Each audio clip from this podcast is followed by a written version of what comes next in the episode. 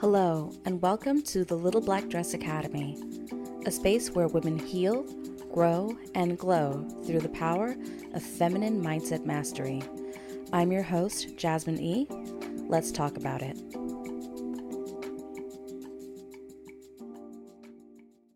So, this is part two of the Manifest Your Fabulous Destiny series, and I'm so excited to be sharing this part with you because this episode is all about shadow work and how it factors into the world of manifestation. Out of the four outlines I have written for this series, this one was the most exciting and also the most challenging. On the one hand, I'm looking forward to demystifying shadow work for those who don't know about it. However, it made me reflect on my own ongoing shadow work and how, even with this podcast, I still have so much more uncovering to do. More on that later. But for now, let's start with the origin of shadow work, starting with defining the shadow self. Contrary to popular belief, the concept of the shadow self isn't rooted in magic or mysticism. It's rooted in psychology. Carl Jung, who is a major pillar in the field of psychology, defined the shadow self as, and I quote, the hidden or unconscious aspects of an individual's personality, which includes emotions, desires, beliefs, and traits that are typically repressed, denied, or kept out of conscious awareness, end quote. The reason why all of this is called the shadow is because they are not readily visible or acknowledged in one's self image. The shadow self consists of elements of the psyche that are not part of a person's conscious identity, and these elements may include unresolved traumas, fears, repressed emotions, desires, and aspects of one's personality that are considered unacceptable, undesirable, or simply unseen because they're buried under societal norms and quote unquote acceptable behavior. This brings us into shadow work. Shadow work aims to bring the contents of the shadow self into conscious awareness and integrate them into one's self concept. Now, this integration involves acknowledging, accepting, and in some cases, transforming these hidden aspects without judgment, shame, or denial, and it's in a way that ultimately strengthens your being at your core. That being said, let's tackle the first big misconception about the shadow and shadow work as a whole. Shadow work is not all about negative personality traits or bad behavior rooted in trauma. Addressing the shadow self also includes uncovering your hidden potential and positive traits that you've tucked into your subconscious.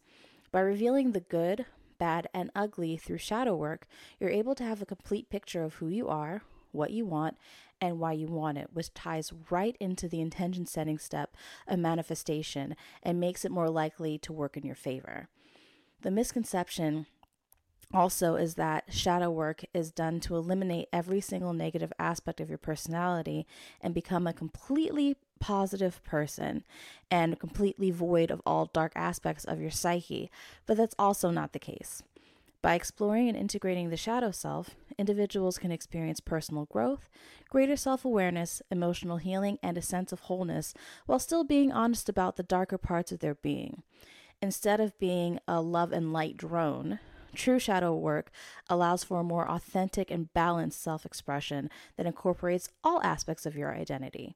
When you come to accept all parts of yourself, you now have a rock solid foundation upon which you can clarify your intentions, illustrate your visions, and take inspired actions toward manifesting your dreams.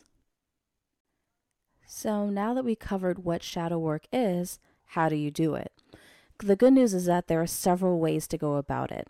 Two methods that I am a huge fan of, and they also happen to be the most popular methods, are journaling and therapy. Let's get into those first. Guided journaling helps get these shadows out onto paper and into words. Free writing is an option, but for those who are new to shadow work, guided journaling can help get your mind going with prompts to help direct your thoughts in a way that exposes aspects of your shadow self that need addressing. In fact, um, just the other day, TikTok Shop got me, and I ordered um, this really amazing journal that has several guided prompts for the purpose of shadow work.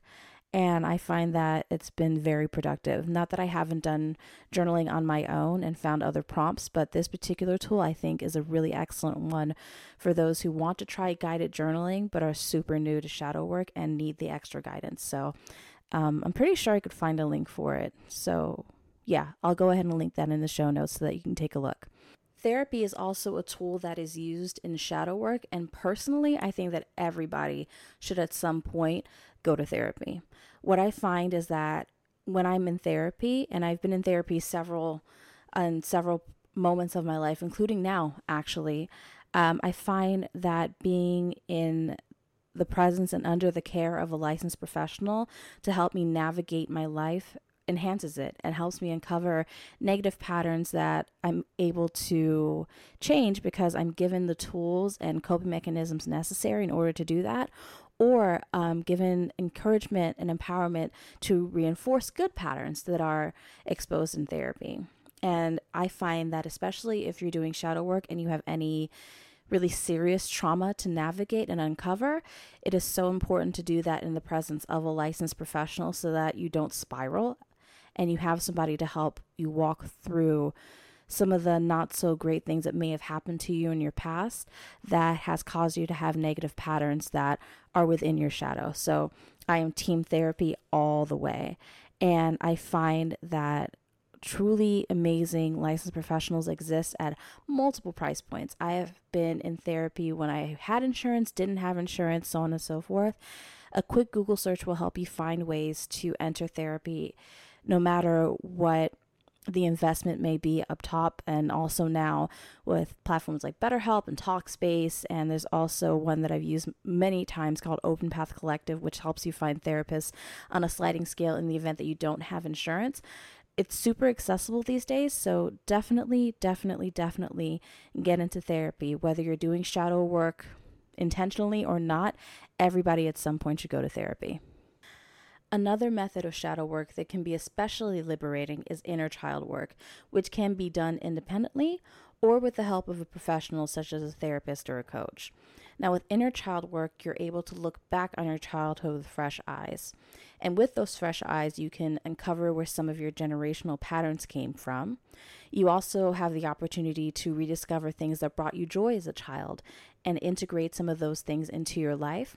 And I find that the especially liberating part of inner child work is being able to give your inner child some grace and healing.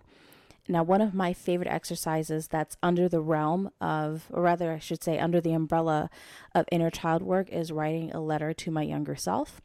And I've done this several times over the years, and it's really amazing to see how much, even in those letters, I have evolved as I've grown up and being able to really understand my inner child a lot more as I get older. And I have been able to free little Jazzy, as I like to call her, from so much. And this is an exercise that I recommend that also everybody does at least once to really look back at your younger self and give them some grace. Because I think that a lot of times we hold on to mistakes that we made as kids or as teenagers and even as young adults. And we forget that life is lived forward but understood backwards. And so we beat ourselves up for choices that we made when we were younger, but not realizing that if we had the wisdom that we have now, we probably would have made a better choice. And you can't judge yourself now for things that you didn't know back then. And that's another thing that I've discovered in doing inner child work is not beating myself up for past mistakes because as Maya Angelou once wisely said, when you know better, you do better. So again, huge fan of inner child work under the overall um, umbrella of shadow work. Guided meditation is also an option for shadow work. Much like how it's used in the visualization phase of manifestation, meditation and shadow work is a brilliant way to tap into the subconscious by quieting the mind, tuning into the inner depths, and uncovering places within that need addressing in the conscious world. For more and more visual listeners, artistic expressions such as drawing or painting is another way to address the shadow in a more abstract but still tangible way.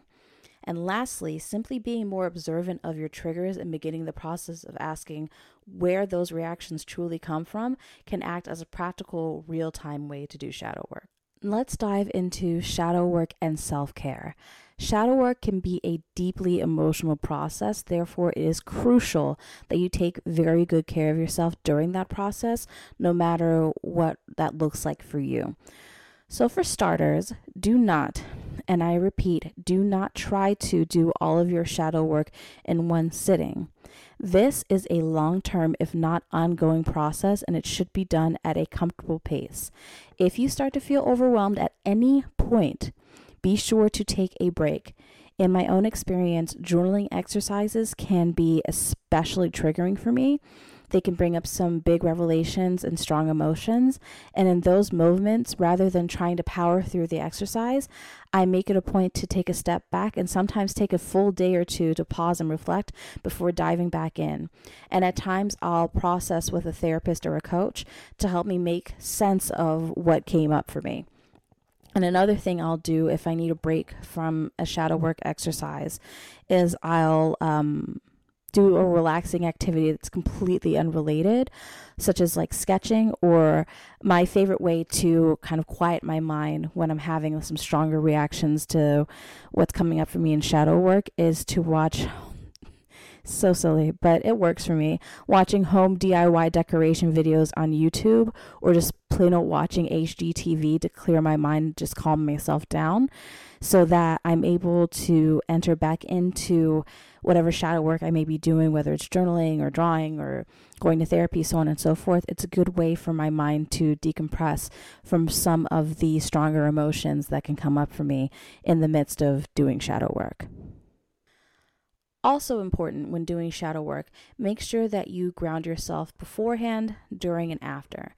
One of my favorite ways to do this is emotional freedom technique, which is also known as EFT or tapping and that uses tapping motions on certain points of the torso, the hand, the head to reduce the stress response. Now, there are a bajillion videos on YouTube about this, but I learned about this first from a clinician, a therapist that I worked with in the past, and I still use some of those exercises to this day, even if I'm not doing shadow work and I'm just in a high stress situation.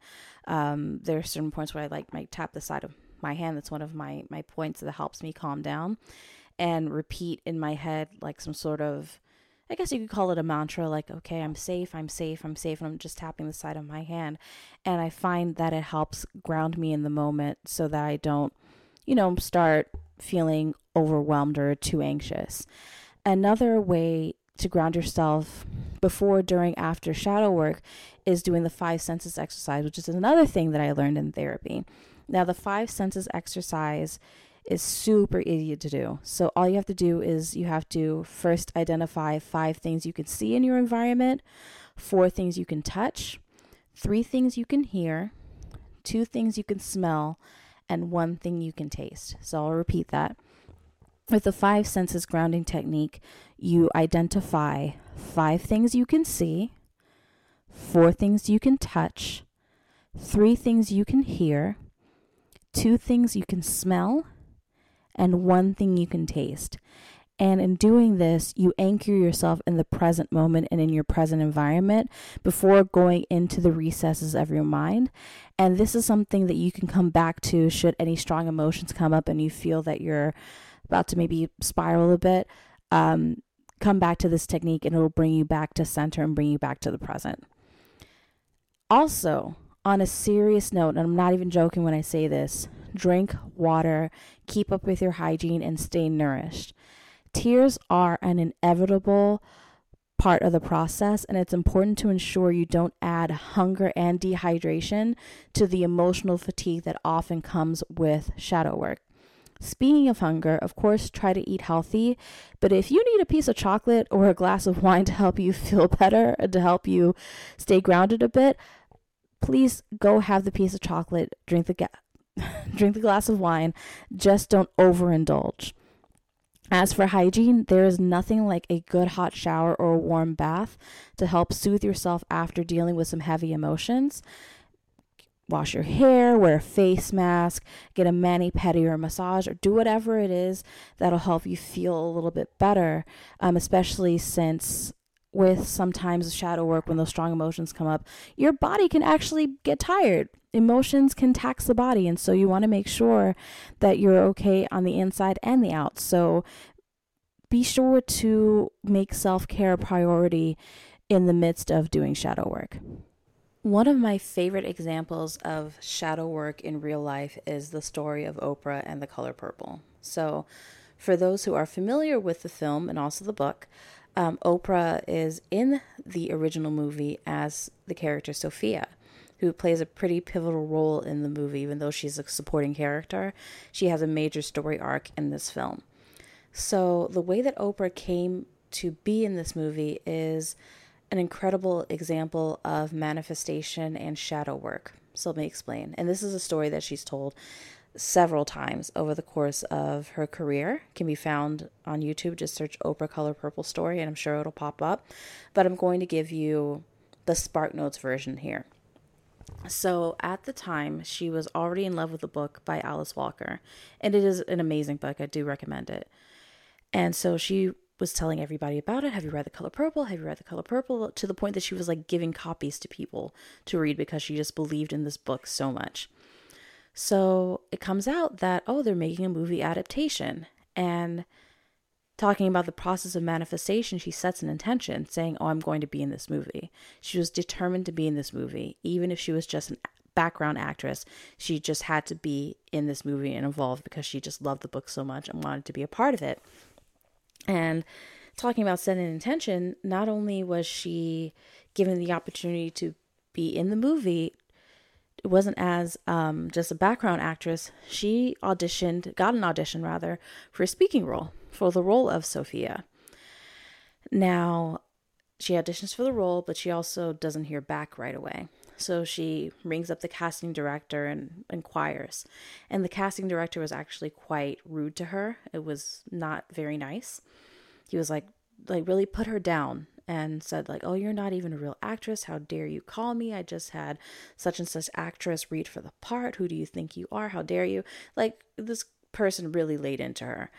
Imagine getting irate with oprah. My god. Anyway she of course now thinks that because she upset this person that she no longer has the role. And she goes to I hate calling it this, but it's what it's called a fat farm yikes. But in any case, it's, you know, a place where people lose weight or what have you. So she's walking around the track, crying her eyes out, thinking that she didn't get the part. And this is where the shadow work comes into play. Clearly, in this process, she was uprooting feelings of rejection, which can also um, be quite a block when it comes to manifestation because when you feel as if you're being rejected, you don't even reach out anymore. You don't even try for your dreams. And so you just expect for things to go wrong. So she's dealing with that perceived rejection. And this is where the shadow work comes into play. She goes into a coping mechanism. She starts singing a spiritual, well, is it a spiritual, a hymn? We'll call it a hymn called I Surrender All. So she's singing and walking down this track and slowly but surely, she's releasing this feeling of rejection. She first comes to a point of, well, eventually is like, even if I don't get the part, um, I can go see the movie. She gets to that benchmark. And then she continues to sing, continues to cry, walk, so on and so forth. And she gets to a point where she's like, not only can I go see the movie, even if I don't get the part, I can also bless the actress that does get the role instead of me. And as soon as she was able to uproot that, a person from the staff comes running out of, I guess, whatever main building is for this place. And it's a phone call from Steven Spielberg himself, who directed the film. And he tells her, and I quote, If you lose a single pound, you will lose this part.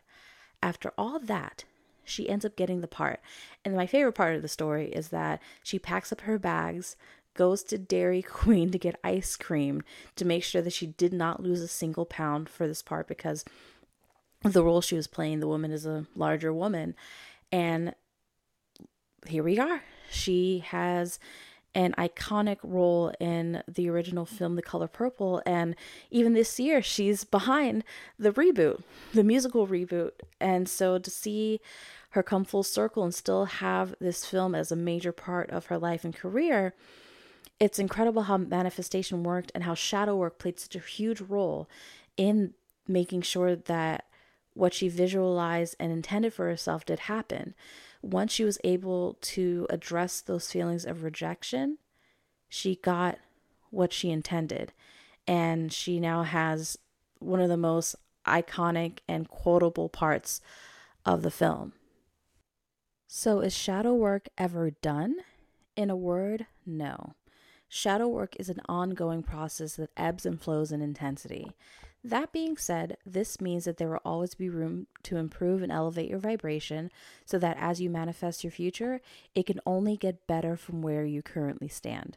And as you uncover, transform, and integrate parts of your shadow, you will inevitably become wiser and have a more empowered outlook on life, which in turn enables you to make better choices in harmony with the future you want.